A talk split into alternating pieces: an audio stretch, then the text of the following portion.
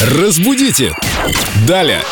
Мы рады приветствовать Викторию Полякову, нашего прелестного культуролога, знатока русских народных выражений. Всяких вот этих, как вы называете их, фразеологизмы?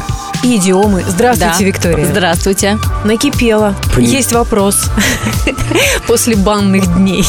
Как с гуся вода? Это выражение связано с водой или все-таки оно имеет другой смысл, другой подтекст? Я вообще всегда думал, что это вот ты сделал что-то плохое и ушел безнаказанным. И все говорят, вот всегда у него так, как с гуся вода. В наше время сейчас именно в таком смысле используется эта фраза, а происхождение у нее следующее. Это не простая поговорка, а часть древней заклинательной формулы.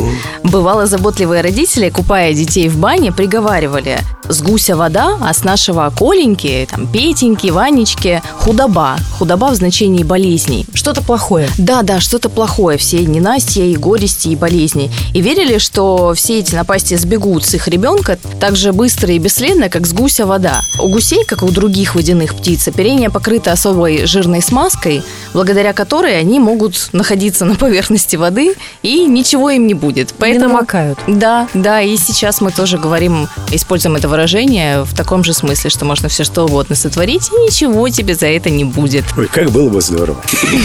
Но есть закон, Семен. Ой, есть высший закон, Лена.